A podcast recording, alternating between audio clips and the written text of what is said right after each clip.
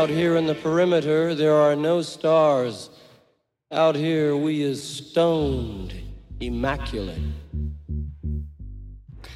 Indeed, we are. Hello and welcome to the C86 show. This is David Eastaugh. As you know, we love our indie pop and sometimes we go off road slightly. This is a little bit different actually because uh, a few months ago I caught up with a member of the band Go West. Yes, indeed. It is the one and only Richard Drummie who I spoke to to find out more about life, love, poetry, all that kind of groovy stuff. Anyway, it was a great interview um, and uh, much appreciated. So, anyway, after a bit of casual chat and getting to um, grips with certain technical issues, we got down to the exciting question that was the early formative years, and this was Richard's response. Richard, it's over to you.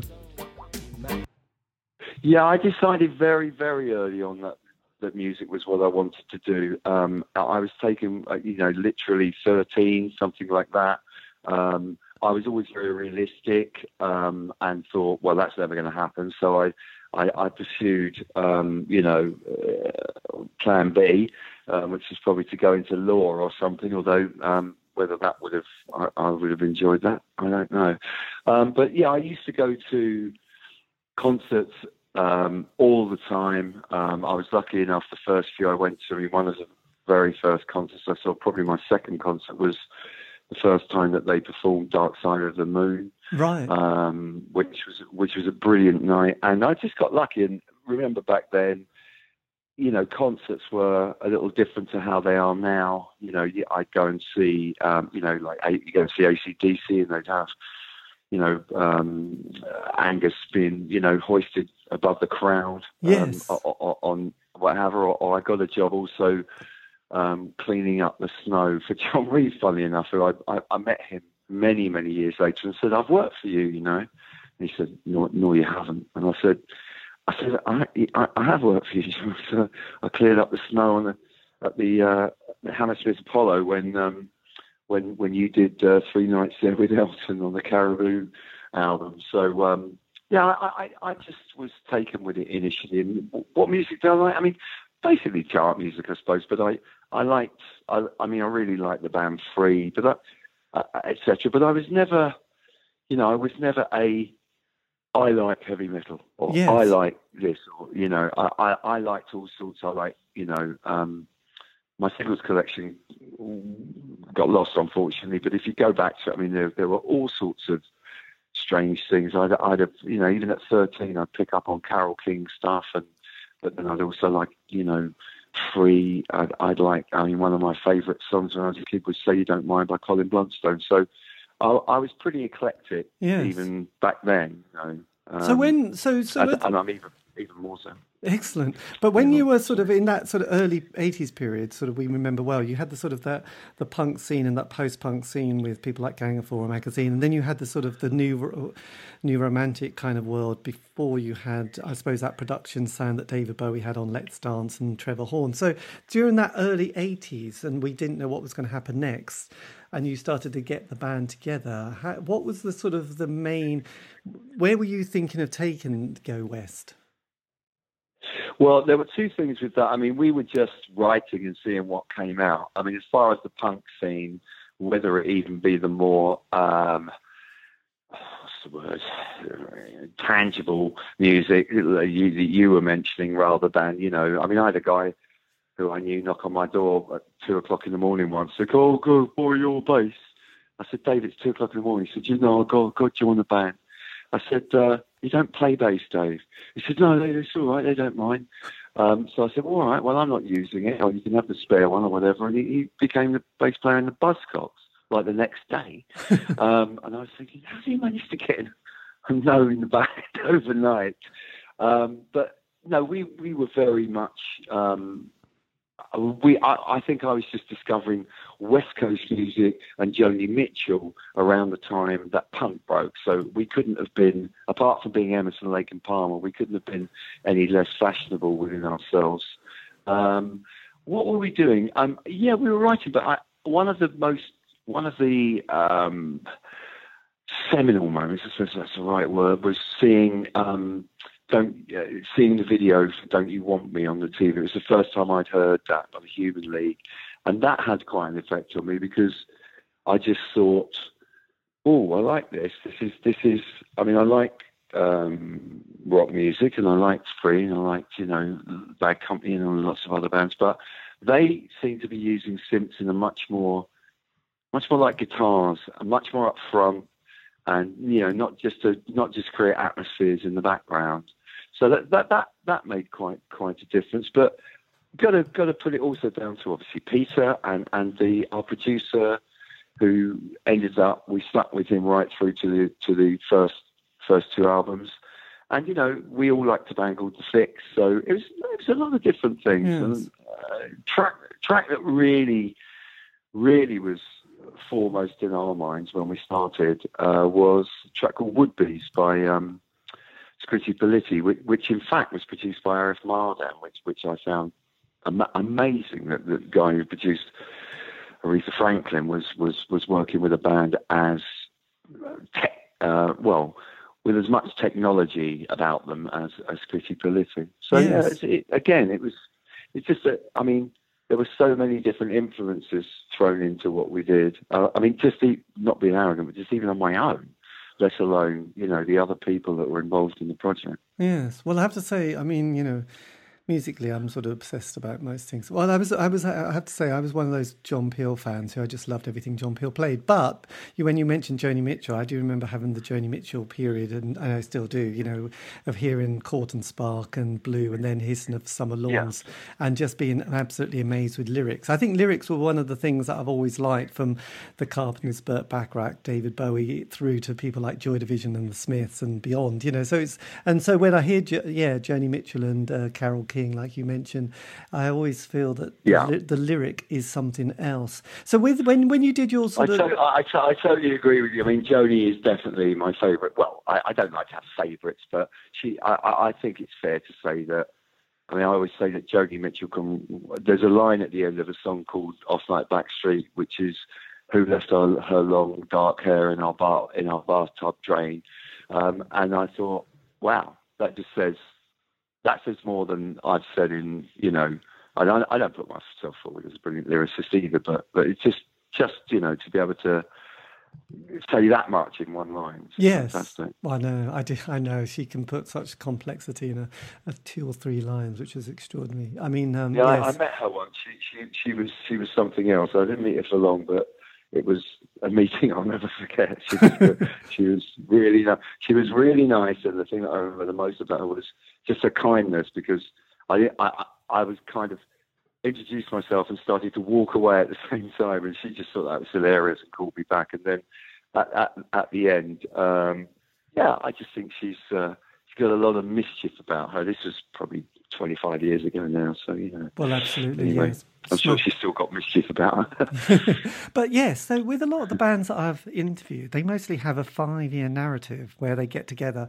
I mean, granted, these are like a lot of those bands that I mentioned on John, from the John Peel world of getting a single, you know, John Peel played it, then they get a session, first album, things good, second album, not so good. If anybody ever does America, they come back and uh, that's when we broke up. And you managed to last more than the five year narrative, didn't you? You managed to sort of go virtually for 10 years, which is quite good going for most people in a band, which as a fan, we don't realise what the pressure is like and, and sort of maintaining so much, so many spinning plates. So when you look back at that period, yeah. how do you sort of feel about it now?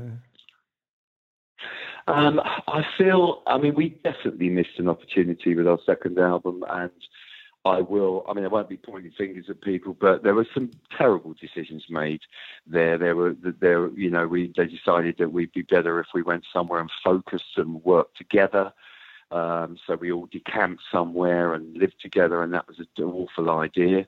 Uh, we then recorded the album in a, you know, admittedly now probably one of the, you know, world class studio called Puk in Denmark. I know I know George Michael worked there sort of six months after us, but again, terrible idea. So, so most of 1986 was was I don't know. It was just it was. I found it very. Um, I felt like I was in some kind of weird solitary, well, not solitary confinement, but band solitary confinement.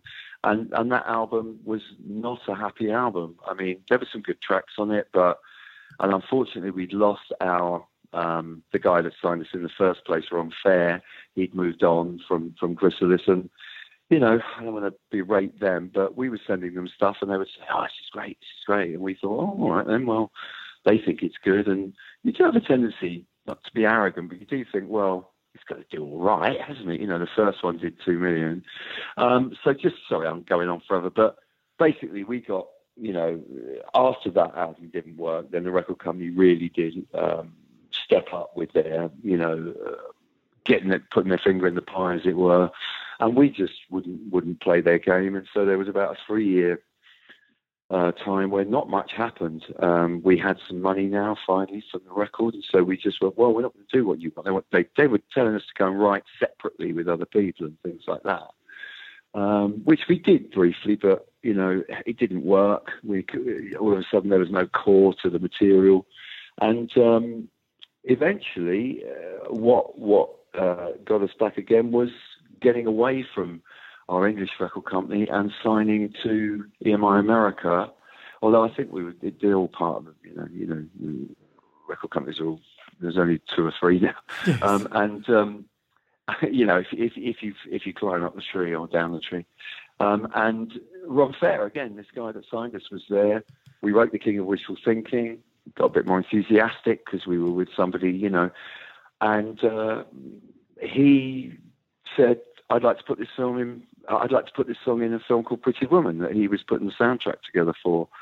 I mean, that's a long, boring tale there. I didn't want to do it for various reasons. Unfortunately, I was I, I bowed to his um, judgment, and um, it's all very well now saying, "Oh, Pretty Woman," but at the time, you know, nobody knew who Julia Roberts were. The, the film sounded weird. It was about a guy who hires a prostitute for for a week for three thousand dollars. It was called Three Thousand, not Pretty Woman, and I just thought, oh, I don't like this. We're going to get we're going to get um, siphoned off into promoting somebody else's record, and in fact, you know that is what happened. I mean, you know, Pretty Woman, yes, great, sold about twelve million, but our album suffered because of it, um, because obviously our single wasn't strapped onto our album. Our album wasn't put out at that point, so we had our biggest song with no album other than, than the Pretty Woman album. But listen, if somebody could get me to change that decision, I wouldn't change it now, obviously, because it was uh,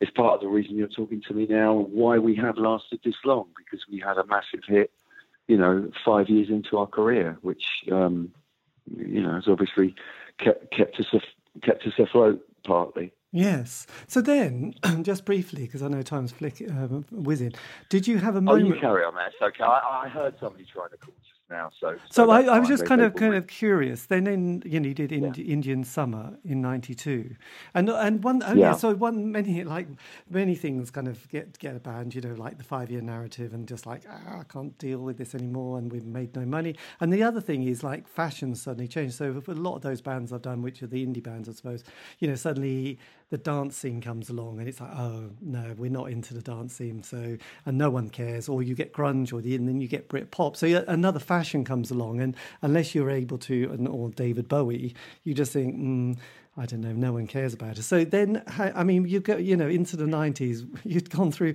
several musical worlds, hadn't you? You know, like scenes from the early years. So from '92, yeah. so so when you got to '92, how were you feeling then? Well, we were very optimistic because, as I say, I mean, The King of Wishful Thinking, that is the album that, you know, that was the first one we wrote for that album. And, and then we were kind of it was weird because you know it's like a scientist you kind of come up with this this this great invention and then somebody's uh, uh, actually it's a terrible analogy. Basically we wanted to get on. I wanted to get on with our record you know but what happened was we went off to do pretty woman and then came back and carried on writing so it was a it was um yeah i mean obviously it was nice to a nice uh, uh point uh, to be uh, to be at because we'd already had a hit. So obviously the record company were much more open to, you know, letting us have our head and and do what we wanted. And um, yeah, I mean, Faithful came off that album. I really like Indian Summer, but again, a lot of people don't hear the backstory. So I mean, I remember on that album, Peter Wolf produced it. We liked him. He was, he was an interesting character, but we liked a lot of stuff he'd done before. Very versatile producer. He did King of Wishful Thinking. He did We Built the City. He did uh, Night Shift for the Commodores. You know, um, but what happened there was our Ron Fair again said to us at the end, "Okay, guys." Um, you got enough money left to do one track with Peter Wolf, or you can do five tracks with me um, producing. Um, so we did five tracks with Ron, and that brought in some interesting, interesting things, like Ron doing um, Ron doing these arrangements um, for songs. Uh, so it, we were never, you know, we're not the Gang of Four. We're not television. We're not Talking Heads. We we weren't that. What's the word? I suppose we were more. We were a bit more easy to kind of, you know, uh, grateful to be there might be the word, you know. Um, so, um, so yeah, I suppose we, you know, some of some of what we did was was um, you know steered. I mean, call me. I remember coming back and we wrote "Call Me" because we couldn't get arrested with, with the other stuff, and I said, "Oh, I've had enough of this." I said, "I said I know what they want. Let's just give them what they want." And I, I started this song, "Call Me," and we finished it. And the demo, I mean, if you hear it now, I mean, I think "Call Call Me" is a pretty poppy commercial song. The lyrics certainly aren't worth, you know, uh, sorry to berate my material, but or our, our own material, but you know, it's not Nabokov, and and and um, you know, the demo sounded like five ice cream vans coming around the corner at the same time. You know, I mean, it, it, it got we hung we hung some nice um, tinsel on the tree, but I, I, sure enough, played some record companies. Hey, there you go. That's what we've been looking for. Um, so it's a funny old business, you know. Maybe I don't know. I, I wonder. Maybe David Bowie did do that. Maybe David Bowie had to write something, you know, tailor made to try to break a door down. I don't know. Yes, well, I think he, he probably did have a moment in '82 with uh, Let's Dance of having to quickly, or sort of think quite quickly on his feet and go with the moment, and then sort of was was there kind of at that kind of surf that wave of kind of like.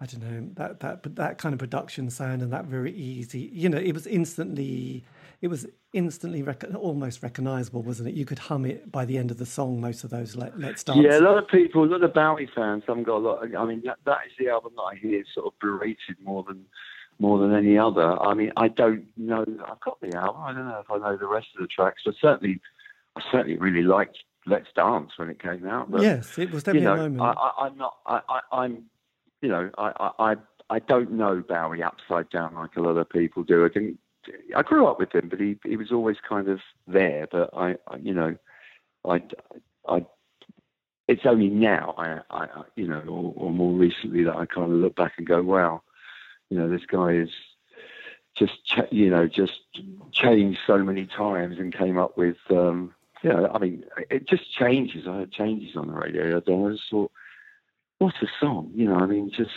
just uh, you know just the everything about it. You know, it's just not something that, that I, you know, that would fall, fall out of. Um, it had no real structure to it. Do you know what I mean? It just yeah. kind of had so many different bits, and it's very hard to write those kind of songs and have hits with. You know, it's, I think it's his voice and his it's just just his spirit that held it all together. Yes, know? absolutely. And just lastly, or just vaguely, I mean, what would you say to an 18 year old self, or, or the thing that you've picked up over those decades of being in this kind of industry and career and yeah career is better than you know something that you thought god actually that's something I've really learned and i i wished i could have told myself that when i was starting out. Okay well that, that's easy because my son well my son works for the biggest publishing company in the world um, but he you know he also likes you know he makes his own music. Um, I, I fear I feel for anyone trying to get anywhere in the business these days just because of streaming and and um, you know having to survive. It was difficult enough when, when we tried, but but you know compared to now, it was a, it was a cakewalk then. Um, finish things, you know. That's what I'm screaming at him. Finish things. I keep I keep going to my studio where he works, and I hear things. I go, great. No, no, not quite done done yet, Dad.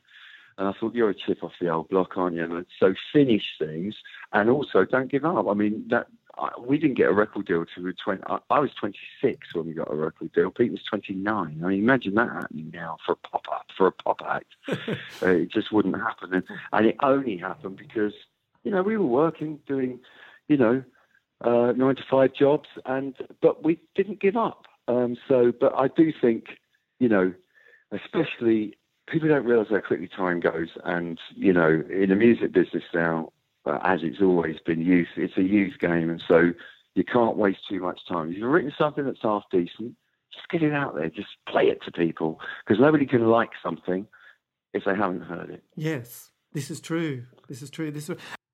It's so true. And that was me basically editing myself off. Anyway, Sounds a bit weird. Anyway, look, that's the end of the interview. A huge thank you to Richard Drummie from Go West for that uh, interview, which I did a few months ago. 2020, a memorable year for so many reasons. Anyway, this has been David Eastaugh, the C86 Show. If you want to contact me, you can on Facebook, Twitter, Instagram, just do C86 Show. And also, all these shows have been archived, and you can find those on Podbean, Spotify, and iTunes, indeed. Anyway, look, have a great week. Stay safe.